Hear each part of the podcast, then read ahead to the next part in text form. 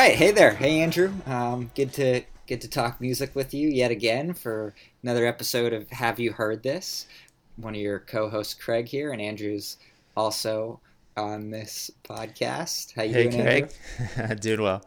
Um, so I, I, guess maybe this is I wouldn't say it's in any way a continuation of what we talked about last week, where we sort of discussed singer songwriters and whether or not that was an artificial genre or a meaningless term that didn't really indicate a style of music. But we're, kind of in a similar vein here, where we wanted to talk about like mm, I guess duets or like bands or groups that have like male and female vocalists and kind of go back and forth between male and female vocalists.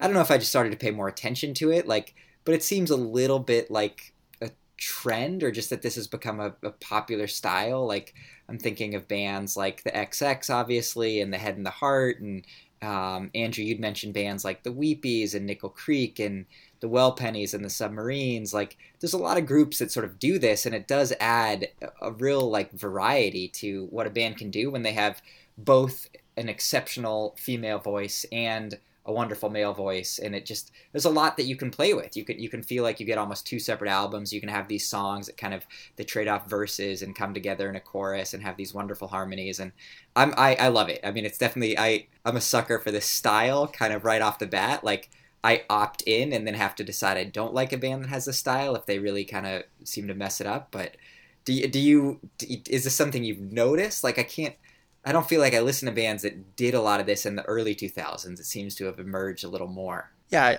I, I agree with that. I think there's a lot more depth you get out of um, you know a male and female singer or a combination that uh, maybe wasn't as pres- prevalent you know in the pop punk or the emo scenes. Although there is Straylight Run.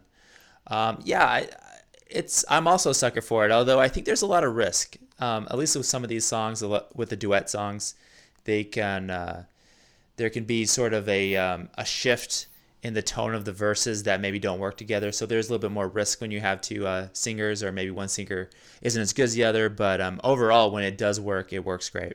Yeah, no, I agree. There can definitely be a risk in having the songs feel a little over dramatic, or the temptation to sort of read autobiography into it and think like, oh, these this must be about some end of a relationship or it must be a love song like just the fact that you have this sort of male female like th- that idea seems already almost born into the song of like oh there must be something to this dynamic between that you don't you don't really assume that when you hear a blink 182 album or a drive by truckers album you have two different male vocalists that might have wildly different like vocal registers but you're not sort of reading anything into that and maybe that's my own bias. It very well could be, but I do think when you have a song that goes back and forth with male, female, or an album that goes back and forth, there almost seems to be this meta narrative above it of like what's the relationship between these 2 mm-hmm. people and and I, and Fleetwood Mac is like the the the I guess like almost they're the godfathers of this style and in that case there was all this behind the scenes drama and they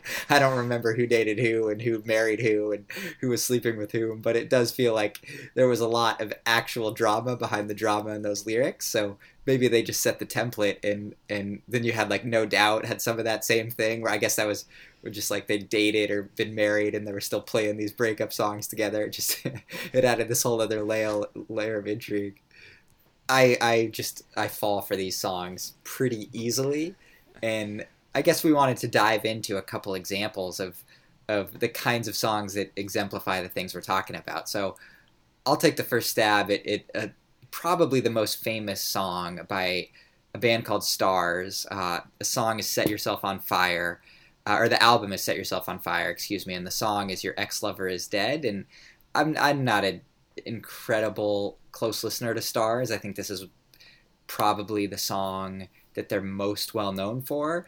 And it's just a classic of the form where you have female verse first, um, and male verse comes in next. And it's clear that the story here is about ex lovers seeing one another and like running into each other after they've broken up who much who knows how much time has gone by and then they join together in the closing chorus and sort of decide that the relationship was worth having, even though it led to a lot of pain and wasn't the love of each other's lives. And it just it hits all the beats. I I think like um, let's listen to a little bit of "Your Ex Lover Is Dead" by Stars.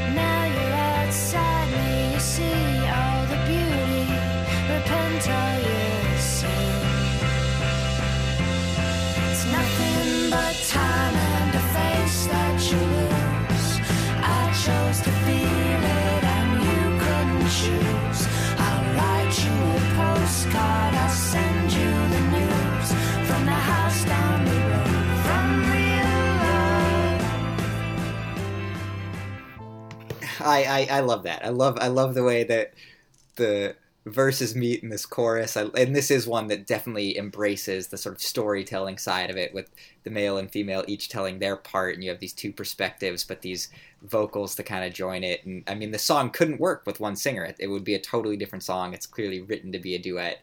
I I fall for it. Do you remember another song, Andrew? Get a wave of emotion as you listen to it. Oh, this is a great song. I mean, the lyrics at the end, um, the spacing where they say, I'm not sorry, there's nothing to say. I'm not sorry, space, there's nothing to say. That kind of double, the double meaning of those of those lyrics in this song are just incredible. This is the perfect example of what we're talking about with the duet verse, and I love the the driving guitars, the the strings. I mean, this is just a just perfect. Yeah, it just it just builds. I mean, it just uses the form and the songwriting structure to kind of I mean, become so much greater than than its parts. And it's a super memorable song. And and, and it, there's a weird way in which not having listened to it for a while the song almost becomes about itself. Like i haven't heard this song in a while. And it's like coming back almost like seeing that ex-lover in the street of like oh wow. Like this song wasn't in my life for a long time and now it's back and i'm getting all this wave of emotion almost like the experience the song is describing and i kind of love it on that meta level what's one that that you think of is is fitting into this sort of artificial genre that we've decided to, to use as a, as a podcast episode hook It's something in a similar similar vein. It's the super famous uh, Gotye song, "Somebody That I Used to Know." Very similar vein in the sense that it's about a relationship. There's pretty much two verses, and uh, they both represent both sides of a relationship, and they kind of come together and talk about an old relationship. So it's very similar um, to what Stars was doing. I think uh, the Stars has definitely has a different feel to it, uh, heavier and uh, a little bit deeper. But this song is uh, nonetheless uh, a wonderful song with Gotye and Kimbra. Let's take a listen right now.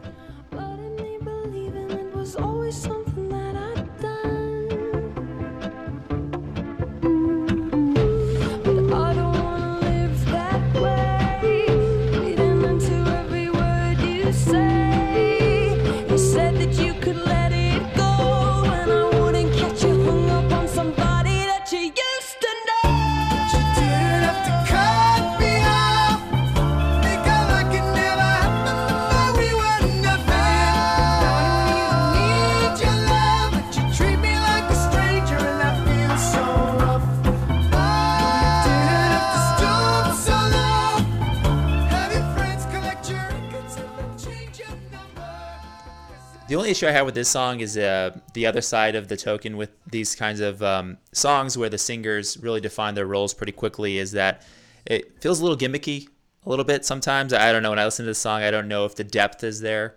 Um, I think the stars pulled off pulled the depth off really well. But I think here it's a wonderful little pop song. There's a little bit of angst and, and anger in the song. But I don't. Every now and then I feel like this is a little bit of a gimmicky song. What do you think, Craig? I, I, I, I hear that for sure, and it I, I see the way in which these kind of songs can kind of succumb to, to seeming gimmicky. This is the this is sort of the rare like just I- mean this was a huge hit like a sort of couldn't escape this song. It was everywhere. And this is the rare kind of song that was in that space that I I never really got sick of. Like I I'm always happy to hear this song. I think it's like I, I love the sort of shouting verses by the end um, it, it does kind of give into the melodrama, but the emotions still feel real. And it also gave rise to a great like parody video that was some QB I used to know. I'm sure it gave rise to many parody videos.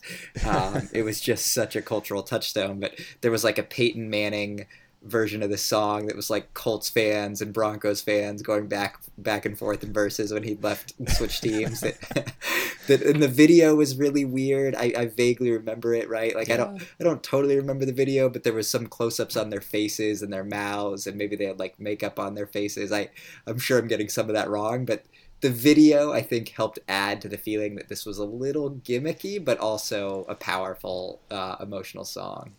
Uh, yeah, I, but I love it. I love it. I love that song, and I'm not sick of it. And it's another one that, like, being away from for a while is kind of nice to come back to. Do you are you a Damien Rice fan, Andrew? I'm a huge Damien Rice fan. I think O is one of the best albums of that time, if not singer songwriter.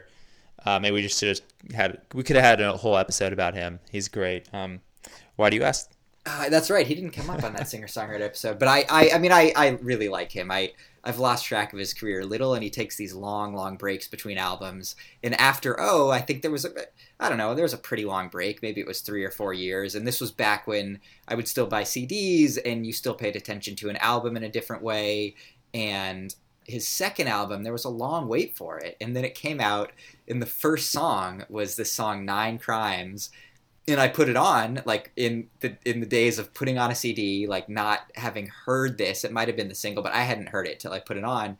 And the first voice was not his voice; it was his collaborator, uh, Lisa Hannigan, just singing this incredibly emotional, like right from the gate, um, this song that seems to be about an affair and cheating and just a, a, a couple that's like on the brink and there's this explosive relationship and i think that was used in a couple movies um, very easy to borrow the emotions from the song but i thought it was such an amazing and bold choice to open this album and not have it be Damien Rice's voice, but have it be Lisa Hannigan's voice that is just as powerful and beautiful.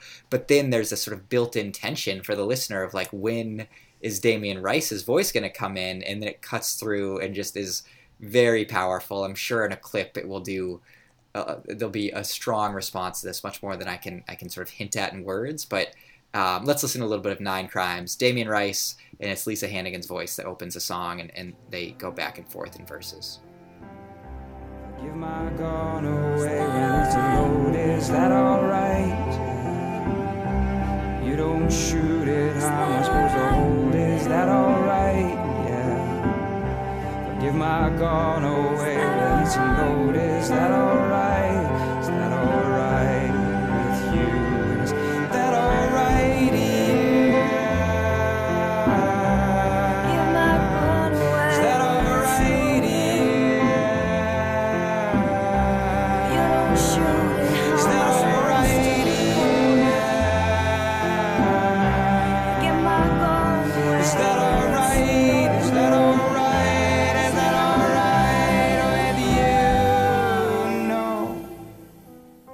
That that is a great song. I listeners, this episode, I these are all pretty intense. This is definitely these are intense songs. There's not a lot of humor in these necessarily. but what what do you do? You do you like Nine Crimes, Andrew? Do you like that? This album? is a great song. I, this album was a little weird. Nine. Um, it's very hit or miss, which is sort of defined uh, Damien Rice for me after the O album. Yeah, this album, this song is great. I think it's everything you said. It's so intense. It works. It's just classic uh, Damien Rice. Everyone's gonna enjoy it. so. This is a hit side of that hit or miss formula on this album. This is a huge hit. This is a huge hit. Yeah, it's still it's the standout track of that of that album, I think, and I think that's largely because of the power of the, of the shared voices and the sort of story that builds to, and that you get these two different, very emotional um, singers that can kind of add different layers to the song. Sometimes too much of Damien Rice alone is is a lot to take. What else would you point us to as another back and forth male female song that I feel like I have to uh, make some honorable mentions here about yeah this please genre if we're please gonna do. do it. I was running Uh, through a list. the first one is uh, I think this genre is either made or at least made famous by the uh, "I Got You, Babe" by Sonny and Cher. That's, Absolutely. Uh, that's when I was thinking about this. I was doing a little research, and that's right up there. Uh, Human League has uh, "Don't You Want Me, Baby," which is pretty much exactly uh, in the same in the same field that we're talking about here, a relationship and you know working as a waitress in a hotel bar and all that stuff. Um, but anyways, um, in terms of the song, Uh, wait, uh, before you go on, I'm sorry. I'm going to add one more honorable mention that this is like Absolutely. my introduction to the genre, even though it's such a weird gimmick. But do you remember that Real Big Fish song? She has a girlfriend now. oh man, this is a, this is a great a great that that wave, just yeah. that blew my mind. Like here was this Real Big Fish song. She has a girlfriend now about falling in love with a girl who was a lesbian, and then I think it was the singer from like Save Ferris came in to sing a verse about about screw you. I'm not interested in you. I have a girlfriend now. Like, and it just was so fun, and I just was like, oh, like you can do that. Like that's that's great. The song just went up a whole other level, um, and and that felt like a, a gimmick at the time, but um, I, that that was like my first maybe discovery of like, oh, that's that added so much. This is such a better song for bringing in that female voice. Yeah, and I think that's also a part of the genre that maybe we're not touching on because it doesn't have the same depth, and maybe we don't remember those songs as much of kind of these quirky songs that a lot of um, bands have come out with. I think I Got You Babe is a little bit quirky. Uh, Real Big Fish is great example of that. I mean, it's a funny song, it's silly. Another one is uh, by Bouncing Souls. It's called uh, Say Goodbye, uh, Kiss My Ass. Um, it's another just back and forth, more of the angry side of uh, breakup as opposed to the uh, you know sentimental, sadder side. But um, all great songs, and I'm glad we are able to um, put them in here. Uh, moving on to my uh, final pick is actually one that's beyond those. It's not really about relationships, which is a little different than what we've been talking about, but it's a very new song. It's by Fife, and it also features Kimbra, who was also um, featured on the Gotye song. Kimbra seems to be good at these kinds of songs. But um, this one is simply a pretty straightforward song, uh, electronic. Just came out. There's two verses, one by the by the male vocal, one by the female vocal. It's pretty much the exact same verse. There isn't that back and forth feel, but um, it definitely builds a different feeling because of who is singing the songs. Uh, Kimbra sort of steals the show with this one, but uh, let's little, let's take a little listen to "Belong" by Fife and Kimbra.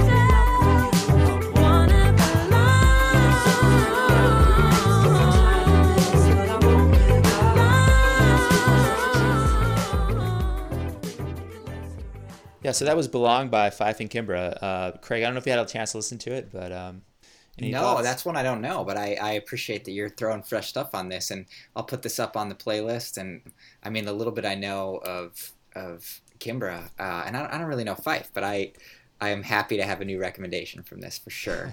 Um, especially because, as, as I've made clear, like I'm half, I'm in the bag pretty quickly when I know that it's kind of in this style. Yeah, I, I, I love this stuff. I and it, it's great to see it live. It's great to see it on stage. Like it's great. I I just I like two singers sharing a microphone in any context, or it's just it's just really fun. It, and I, I think crowds respond to it well when you see these kinds of bands or these kinds of performances that feature two different vocalists kind of come together on stage. I think audiences respond really strongly to it. But you want to you want to move along and talk about songs of the week for for this week? Yeah, let's talk about songs of the week. Um, I'll take the first one. My song of the week is a song called "Tired Boy" by Joey Pecoraro. Uh, I don't really know much about this guy. Uh, it seems like he is a pretty small time DJ and mixer. He usually takes um, kind of old sounds and puts a drum and bass on the bottom of it, which is a pretty easy way of kind of recreating a song. Is you just take kind of an old sound. In this song, you'll hear the trumpet. Uh, definitely has some uh, filtering on it that makes it sound old. It might actually be an old sample. I'm not entirely sure which one it is, but it feels old, like from the 1930s, and it has this bass and um, some snare on top that make it sound a little bit new and fresh. So that's the easy part. The hard part is that he also adds this synth on it that's very simple. It just kind of rises slowly over time. Somehow, through the combination of these kind of relatively simple applications, there's nothing really too very too complicated about what he's doing here, but he just does it in a way where there's a depth to this kind of music that you don't really hear anymore. So it's very strange and it's just a quirky song that I couldn't get out of my head because you're just trying to think about what is this guy doing. It there's some synth part in the beginning and then it switches over to this old trumpet sound and then at the end it kind of combines the two in this weird depth that kind of takes you away. So this is uh, Tired Boy by Joey Pecoraro.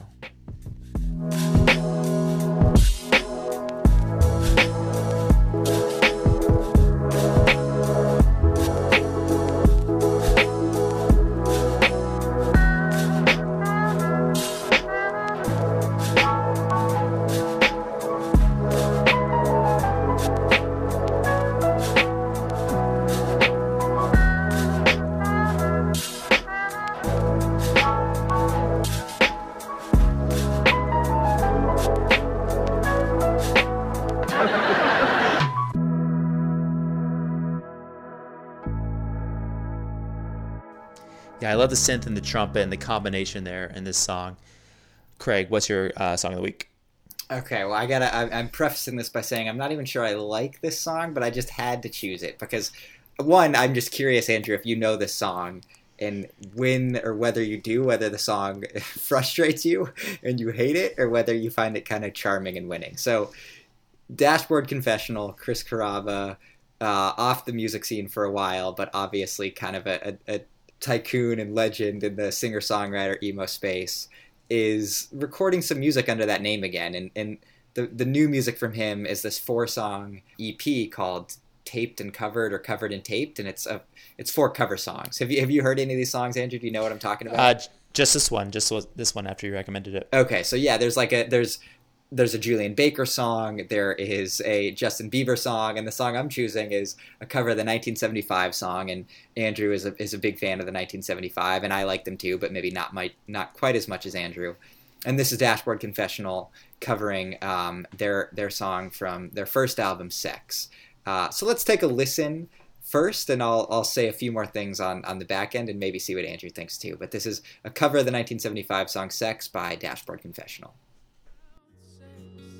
She's got a boyfriend anyway.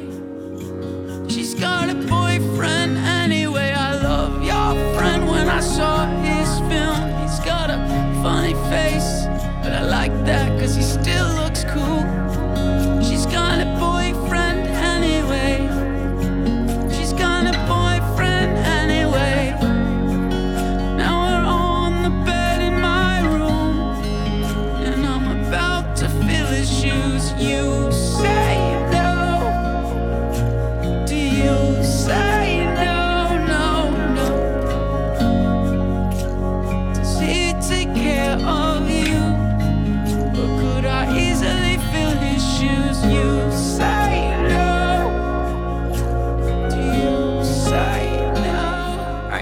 I'm I'm I'm, really curious to know, Andrew, in or out, or or a little more complex than that. Did you hate this? I'm definitely in on this song. It's it reminds me of a few things. The first is we all kind of want to forget that emo was a thing. There's a lot of emo haters out there. But you listen to the song and you realize why emo was big is because Dashboard and Chris Carrabba were extremely talented. That style of music has a certain feel to it that's very deep and intense, and you can't deny that. Second is it really shows that 1975 and a lot of these other bands they're not too far away from the emo style. I think this is a really this brings out this very part of the 1975 song that I hadn't really I hadn't really focused on before, which is kind of this I don't know what you would call it, like sadness or almost nihilism, or maybe that's too harsh of a word, but this introspective element to the song that I didn't really um, notice before. I love it. I think it's a great cover. Yeah, no, I, I'm I'm I'm glad to hear you say all that for sure, because I, I that's that's kind of my thinking too. But I, it's nice to have you almost confirm that and agree, because it's the, the 1975 song. I wouldn't say it's devoid of emotion, but it's it's kind of it's like a somewhat vulgar hookup song about she has a boyfriend anyway, and like this is a sexual transactional relationship, but that's all. But then in this cover, it can't help. It's like it's like Dashboard Confessional can't help but make every song almost like a breakup song. Like in in the same lyrics, that same refrain, she has a boyfriend anyway, takes on this like incredibly mournful like longing that I guess it's there in the 1975 song a little, but but he just explodes that open and makes it the focus of the song and it's kind of the best version of what a cover can do is it makes you reconsider the first song but also gives you a really fresh listening experience and and i always appreciate when cover songs elevate the original work but also become their own thing and i think this is a really good example of that Yeah, this is incredible. It's like a reverse remix. Most remixes, like we talked about last uh, week, you take a pop song and you put some dance beats on it, and it becomes new and fresh and dancier and poppier. And this time you took a pop kind of dancey song and then you stripped it down with Dashboard to make his own style, and you get this new and fresh and exciting way of looking at that song, but from a completely different angle. This is great. I wish a lot of other bands did this. for sure and it also has this other narrative of like you have these bands that like the 1975 I, I think is still kind of on a rocket ship upwards of fame and money and success and whatever he's doing now, it's hard to say that Chris Carrabba is on the rise in his career. He's sort of holding on to his relevance, and I'm glad he's still making music. But it's interesting that he goes and covers this band that in some way probably had some listening experience with him when they were younger, and now he's back as the older artist covering them, and it's there's a weird thing going on there too, which I guess is respectful and sweet, but also seems a little bit strange that he's latching on to the more famous song, so his song gets more coverage. Uh, yeah, all, all kind of fascinating to me, but a beautiful song. And I'm glad that it was, even though I think it would have been interesting if you had hated this, I'm, I'm, I'm glad it won you over. And and there's other songs that I recommend on that. The Julien Baker song, he does a he does a version of Sprained Ankle on there, which I know we've talked about her, and you you introduced me to her, and her stuff is really good and intense.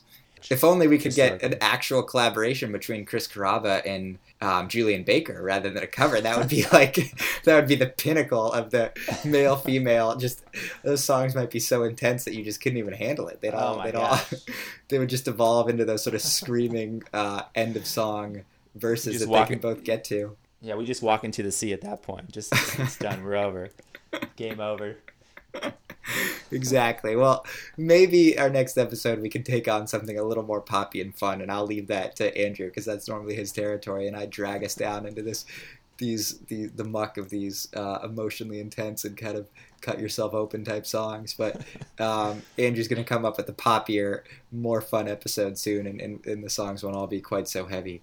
But we'll throw these songs up on the Have You Heard This Spotify playlist, and it's a lot of fun. And Andrew, always good to talk, and, and we'll talk soon about some other musical genre.